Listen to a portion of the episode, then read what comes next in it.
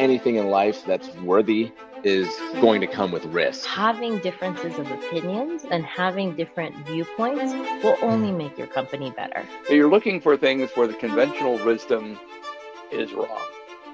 That's sort of the holy grail. The SME Empower Podcast. Dream big, act bigger. So three, two, one, and we're live. Hello, everyone, and welcome to the SME Empower Podcast. I am your host, Max Kituba, and I'd like to officially welcome Loic Ballester, the co-founder of Optimetriks, a leading field force automation software company, and the chairman of French Tech Nairobi. So welcome to the show. We're very happy to have you. Thank you, Max. Thank you for having me. I'm very happy to be on the on the podcast as well. Uh, fantastic. So, uh, do you mind giving us a brief intro into who Loic is, what you do now, and how you got to where you are today? No, no, absolutely, with pleasure. Uh, so I'm doing different things at the moment. I'm the co-founder and uh, operation director for the for the, the company Optimetriks Field Pro, and I also work as the growth lead for different markets where we operate. Um, and on the side, I also work as the chairman for um, the French Tech Nairobi community, which is an, an, initiative I can describe more in details later on if you want. Uh, so I split my time between, between those two roles, um, and I've been in, I've been living in Nairobi for the last seven years, uh, but about to move to other location at the end of the year. So yep. Wow, uh, that's a fantastic introduction. Thank you for that. So, uh, could you share the background behind Optimetriks and share how you got started, uh, what you do as a company, and how long you've been doing it? So, yeah, absolutely. So, at Optimetriks, we started as a market research company. So, we're selling services to our clients. Uh, and we started out of Uganda almost eight years ago. Um, so we're doing some basically retail audits for uh, for companies in East Africa where they basically need us to recruit a team and go on the field and, and collect a few information from, from their clients to understand a bit better the, the market. And then we'll just put together some results presentation, we present to them, and we do that a few times a year, right? So for example, for telco operators, uh, we used to do that four times a year, once every quarter. Um, and we, so we've we've been doing that for we had we done we, we did that for uh, almost three years i think uh, we expanded our operations to, to west africa as well so working we were working with some uh, telco operators in in mali senegal uh, and so on as well in east africa so uganda kenya uh, and so on and so in order to do that what we what we did back in the days that we created our own application uh, for data collection so it was a mobile application but some in-house developers that did that for us. Um, and we basically equipped uh, the guys or the, the, field operators we were recruiting to do this kind of task uh, for them to be able to use it and collect the data. And as we, um, so one thing we do at Optimetriks, we still do today is that we spend a lot of time with our clients in the field. Um, so we, we regularly invited our clients to follow our teams in the field to understand how uh, they were working, what, what kind of, of data they were collecting. And a few times our clients were just asking us what was uh, this application and if we could maybe lend it for, for them to use for their own uh, own field force, so sales sales reps, delivery guys, and so on. And at first, we, we didn't want to do that, right? That's something that's a tool we had used internally for us to, to, to operate.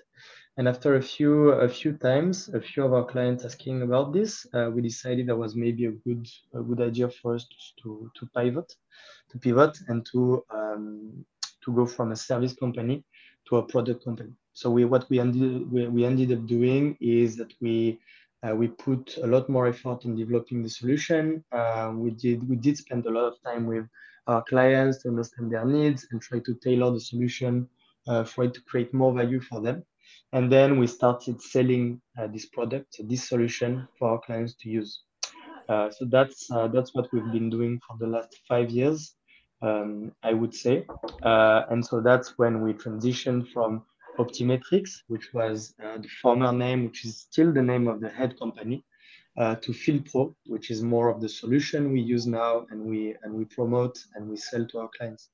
So just to give a quick recap, so FieldPro is a mobile and web-based uh, platform. We help organization to include, we, we help organization in different sectors. So it can be consumer goods, uh, financial services and telco operators, FMCG companies, to easily simplify and manage and automate their day-to-day field operations thanks to this, uh, to this application for them to be more efficient. Uh, and the aim ultimately is to be able to connect all the different actors in the distribution ecosystem, right? From the producers to uh, to the outlets, the, the end consumers sometimes. Um, so that's uh, that's how we transitioned. And um, so as as I was saying before, we do spend a lot of time with, our clients to understand their names, uh, their needs, and what we identified um, through those interactions is different use case um, that regularly come back that are that are the most common use case for our clients. And thanks to this, we're able to develop tailored solutions. So, for example, for so we have different names, right? For FieldPro Sales is going to be more for consumer goods companies. FieldPro Agent Network is going to be more for the telco and financial services companies um, agri sourcing. We do we do a lot of work with uh, with agriculture companies as well. Uh, so that's um, so yeah, that's how we uh, we started. That's how we we transition uh, from a service uh, company to to a product led company as well. Um, that's such a unique and powerful story, and um, it's a very interesting look into how you can pivot a service business into a product led business. Uh, over a long time span. Eight years is, is quite long, and it looks like you know the company has changed uh, over time and evolved into what it is. So congratulations on that. So, um, do you mind just double clicking into that aspect of the the thought process of let's say like put me in the in the shoes of you uh, going and pitching to your co-founder right? Let's say I'm your co-founder and you say that, okay, we this is an actual product. Like I think we're onto something, right? What did you tell him? Because this is an entirely uh, this is an entirely different um, type of business. It's a shift in what you had uh, initially envisioned for the business. So, is that transition something that took a long time, a short time, and how exactly did you sell it to your co-founder? So the, the idea, of course, the, the idea didn't come from me uh, exclusively, right? We, well, the, the three of us um, in touch, uh, having regular interaction with our clients. And I think this idea came up to us pretty much at the same time. So I didn't have to pitch my co-founders uh, this uh, this change in uh, in, uh, in business model. but we did have a lot of discussions around this. I think the switch for it to be validated and for us to put in place uh, what was needed for us to transition took maybe six months. And um, it was pretty obvious for us that uh, it was a natural move to, to make at some point because for, for several reasons, right? We're operating um, as a service company and it was very difficult to scale the business. You know, every single project was uh, quite different. It required a lot of setup time a lot of time spent by our time by, by our team, you know, reviewing the results, setting up a lot of follow up on the, on the field with uh, with our field of, uh, of collectors, of uh, our team of collectors as well. So it was pretty uh, hectic every time, even though it was good money, right? So we're still doing it. But at some point, we figured out that um, there was no way we could actually scale this business. And when the, the idea of transitioning to a product-led company and basically seeing, selling a SaaS product uh, came up, um, it was pretty obvious for us. It was the path for us to scale. We'd be able to um, identify some some use case. We'd be able to uh, to sell some recurring licenses um, to our clients. And it was a good means for us also to be able to do some financial projection uh, because you know on a SaaS uh, the SaaS business model you sell uh, licenses um, or you, less, you sell a product uh, every every month and then you can um, you can have some um, yeah projections of your financials and revenues on a yearly basis. So it was easier for us to to also project um, in the future of the companies that's why this we decided to do that. Um, and to be honest was also more exciting uh, adventure than staying uh, as a service company i would say. Wow, that's that's really interesting, and I think it's a very courageous decision, and I'm glad that that you made it. Um, so, you know, you work as an operator and growth lead within uh, your company. So, could you enlighten us on your experience in scaling this company to over 50 countries, and your experience operating in um, and a machine that spans three continents? Yeah, absolutely. so maybe to give a bit a bit of context, um, so I told you we started out of uh, East Africa, right? Uh, so we have our main office, um, op- operations office, I would say, uh, in Kenya right now in Nairobi, where we have a bit more than 20 people. But we also have expanded to other areas in uh, in um, other regions of Africa. So I told you we're operating out of uh, West Africa as well, um, and we have an office there we have an, an office in, in Senegal, uh, Dakar, with, uh, with a team that is growing at the moment. So right now we have a bit more than 100 clients, I think, in a bit less than 50 countries. Um, so 40 of them in uh, in Africa, in sub-Saharan Africa mainly, and expanding to Latin America, Europe as well, and uh, let's say Middle East uh, in a few. So that's quite uh, it's quite a wide uh, ge geographical uh, area, and the way we manage to do that is basically that we also we we foster um, how do you say uh, a philosophy, a remote philosophy for employees. We have uh, so we have we have um, employees that work out of, of, of, Nairobi, out of Dakar, out of France as well, now Mexico. And what we managed to put in place is a good company culture that allows people for to be responsible and autonomous and actually make decisions for for them to to grow the business on their own. I think everyone uh, has some ownership or feels some ownership uh, at least of uh, for the success of the company, and we basically all push in the same direction. Now, in terms of operations, uh, the, the, way we deal with our clients. So obviously, we have some English-speaking clients that are taken care of by the um, by the team in Nairobi. We have French-speaking clients also uh, that are taken care of by the by the team in Senegal. And as it's a SaaS product, uh, it's easy for us to deploy remotely, right? So we have a lot of processes that are put in place to make sure that the follow-up on the clients, the onboarding, uh, the usage is well tracked. And uh, as I told you before, when we can, uh, we try to spend a lot of time on the field with them. Um, so whether in Kenya or in Senegal, but also we travel uh, quite regularly to go to Nigeria, where we have uh, some some people working out of, uh, of, of Nigeria. So they do spend a lot of time with the clients in the field. Ghana as well. Those two countries are actually big big big countries for us, and anywhere else where we have like big clients. So now we have an office in Mexico as well. We're expanding the operations, try to spend a lot of time with them on the on the field.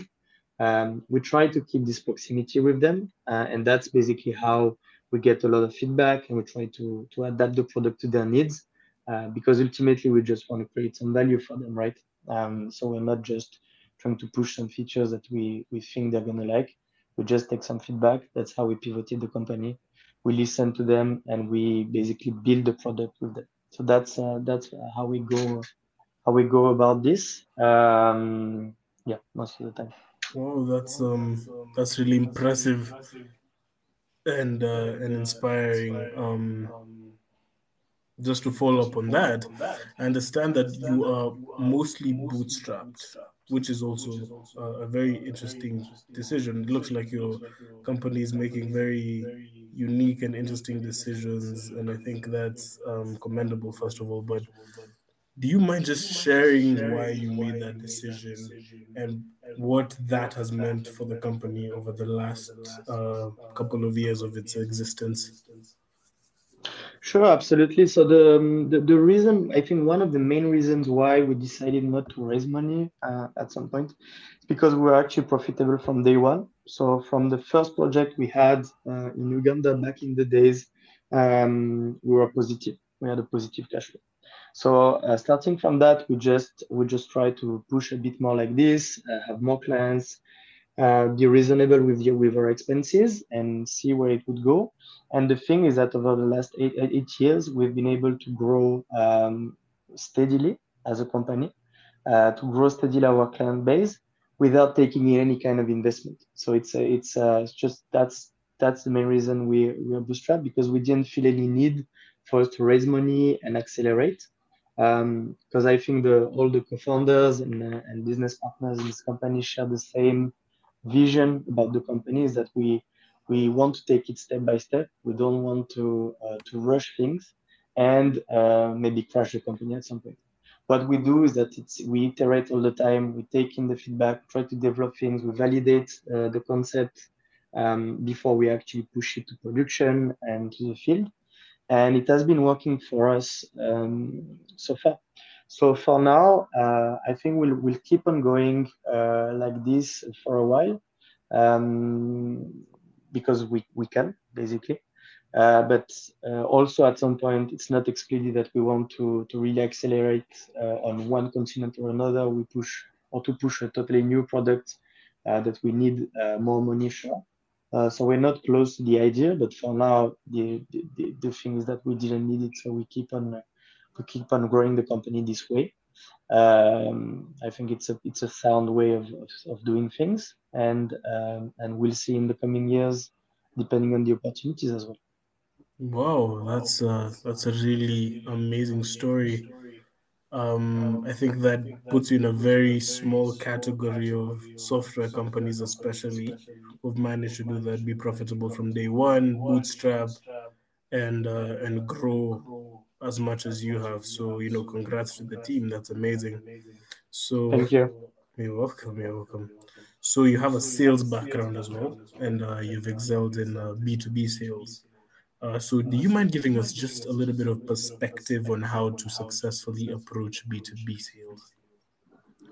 So, so thanks for the question. I, I, am not sure I can give advice on how to be successful in B2B sales. The fact is, really focused on on on, um, on giving our clients the best uh, experience possible and to really be close to them so we increase their satisfaction. And um, the way, so to, to, go back a little bit to how we expanded to uh, over 40 countries now, um, we, we've never really bet on an aggressive expansion strategy. So of course we're doing some prospection, but most of the time uh, we go through recommendation. So um, some clients we've been working on uh, with in Kenya, um, to this day have helped us expand to another 10 countries in Africa. Mm-hmm. Uh, either within the same group or with other companies they knew. So they recommended us. So that's what we do. We I, I really personally believe in compound effects. That if you give the best quality to um, and consistently to your clients, uh, it will it will go back to you at some point uh, in the form of new new business. So that's what we've been doing. Um, so I think uh, well the only probably advice we could give on this would be to yeah uh, take care of your existing clients uh, make sure that they're satisfied try to help them grow uh, and they will probably help you grow in, in return so um, that's probably the only the only thing I could say on that. Yeah, that's a brilliant strategy. You know, uh, I don't know who said it. I think it was Einstein. Um, let me not misquote, but there's someone who said that um, genius is really in simplicity. So the simpler you can uh, make a problem or define something, then the more brilliant it tends to be. So I think it's a really brilliant approach to B2B sales. And uh, but just out of curiosity, as you know, I'm, I'm someone who's very curious about sales. With your first client, let's say you're a market research firm, you just started, you have your co-founders. Uh, do you just walk into someone's building and you know and say, you know, I want a meeting with the head of this and this. Um, so, well, uh, we've done that. Of course, when, when, we, when you try to, to launch a company, that's something you do. I think the most successful we've been uh, since the beginning was more with people from our own network. So previous companies that were already working in Africa uh, and in some sectors we wanted to uh, to break in uh, would give us some introductions. But um, I think if we if we were to uh, to have a share of the companies we manage to sign uh, after some cold prospection uh, compared to the the, the, the, the, the, the people we already know we've been introduced to would be very low So um, so yeah, not not a lot of cold calling on our side, uh, but yeah, trying to build on existing relationships and uh, and grow this way. That's very very smart. Thank you a lot for that advice. Uh, so just you know, changing gears a little bit. You're also the chairman of French Tech Nairobi, which is uh, an entrepreneurship community. Do you mind sharing a little bit about the community, what it is, and, and what you do? So no, absolutely. So this is another thing I do uh, part time. So it takes less time than um, than my uh, my regular job uh, at Optimetriks. Uh, basically, the French Tech is an initiative I think was launched by the President Macron at the beginning of his first mandate. And the aim of this uh, initiative is to basically foster relationships between French entrepreneurs and local entrepreneurs uh, wherever they are. So in the meantime, um, we have launched, uh, I think, around 70 communities in as many countries, uh, which is basically, so as for the French uh, Tech Nairobi, is a community of, uh, of volunteers. So it's totally, uh, it's not paid. That is trying to first uh, welcome the new French entrepreneurs. So in my case, in Nairobi, trying to put them in touch with um, a valuable network for them. So partners, clients, or just like-minded individuals, but also uh, trying to promote uh, and support startup in the local ecosystem. So in, in our case, in Nairobi, in Kenya, more in the tech ecosystem, but not only, for them to uh, be in touch one with other entrepreneurs uh, or investors or uh, partners, you name it, but also to make it possible to an extent for them to do business with friends. So it's a it's a two-way initiative that is trying to create more values uh, for people who want to participate in it. Um, and we've relaunched this initiative. So there was a new election at the, beginning of the year, and we've built a new board um, of directors in Nairobi for this community. And we've trying, we've been trying to, yeah, to make it, uh, make it more lively, and, and and push it since the beginning of the year. Oh, okay, that's amazing. Um, what do you think uh, is the importance of communities, you know, in your experience, uh, communities of like-minded individuals, uh, based on your experience? Why did you take this? You know, you don't need to, uh, you didn't need to take it for sure, but you decided to be the chairman of this community organization. So, do you just share uh, a little bit about that? So, um, so my personal point of view on this is uh, that I've been in the ecosystem for also uh, several years now, and I've been meeting uh, entrepreneurs and investors and business people uh, over those seven years. And I felt like at some point I wanted to give back also to the ecosystem and try to make it grow.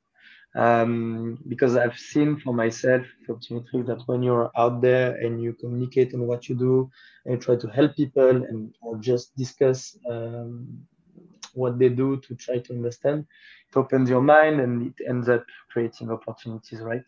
And so at some point, I wanted to I wanted to be part of this. I wanted to try to give back uh, and see if I if I could help those people. And um, the the reality of it is that it was very easy for us to put together this group of people because they were already there, and you already have a lot of other communities that are that are trying to do a similar job. Uh, I wanted to be part of this to to, to see if I could uh, if I could help, um, and basically yeah, create more value for everyone. See if some opportunities for me, but for other people could come out of it as well. Wow, that's um, that's amazing. That's a very fascinating and inspiring story. Uh, and just to follow up on that, why did you choose to start your company in Africa and in the Uganda, East Africa specifically? Um, you know, given you're a French national as well, and you could have easily just, you know, probably started it there in the EU and you know in that entire space. So, what prompted you to choose Africa? So my business partner was the one at the at the beginning of the idea was already working i think in east africa with another company. And he identified that there was a lack of good uh, data or um, of precise data for, pe- for people to basically develop in, in this region of the world. Um, so he crafted his idea around this needs. And uh, why uh, uganda or kenya? Uh, the first client was out of um, I don't know how to say it in uh, in, in, English, but it was a uh, it was an opportunity, right? Mm-hmm. Uh, so he met with someone who actually needed um, a company to make this market research for them, to lead this market research for them, and he decided to go. And once we had started in Uganda, we identified other clients that we that could be working with us in the region, and we we saw that Kenya was probably the most uh, the most valuable place for us to to settle down, uh, because most of the clients who we wanted to work with were already settled in uh, in Nairobi. Uh, and not uh, and not in Kampala. So we make the move to uh, to come to, to Kenya, and it was easier for us also to then go back to, to Uganda whenever we had a client there, but other countries in the region. Mm-hmm. So yeah, it was out of an opportunity. Uh, we didn't just choose to go to to Uganda uh, at first, saying this is where we're gonna find the most clients. We had this opportunity, we took it, and out of uh, out of Uganda, we tried to grow to grow the business. I mean, that's uh, that's essentially what entrepreneurs do. Um, you're a professional on opportunist, so you you find opportunities, uh, you pursue them, and you create value. And I think that's um that's really the whole story of entrepreneurship in a nutshell. So uh, we have a traditional last question uh, that we like to ask our guests, and uh, this question is: What kind of world would you like to create through your entrepreneurial endeavors? That's a that's a tough one, Max. that's a loaded question. Uh, that's a loaded one. Mm. Um, honestly, I don't really know. I think it's uh, it's little steps. Um, as I was saying before, when you when you create a community of, of entrepreneurs like this, or you, you lead it at least, uh, you try to give back to uh, some people who have helped you already. And I think collaboration around this kind of subjects. So, for example, we had um, earlier this year an event around how uh, technology could foster or make it make agriculture more more efficient uh, for people to eat well and so on. This kind of uh, this kind of issues, I think you have a lot of a lot of work to do around this, and uh, you you can only manage to to tackle these kind of issues by putting people together, by them working together, trying to find solution, and uh, and yeah, grow grow this way. Yeah, that's amazing. That's amazing. Uh, thank you so much, Loic, for coming onto the podcast. We have thoroughly enjoyed having you on. Hello again, everyone, and thank you for making it to the end. That was such a fantastic episode with Loic. It was such a privilege to have him on. He was gracious enough to add that if anyone would like to reach out to him about French Tech, about anything else he does, he's always open to having those conversations. So, thank you so much again for tuning in, and I hope to see you next time on the SME Empower podcast. All the best.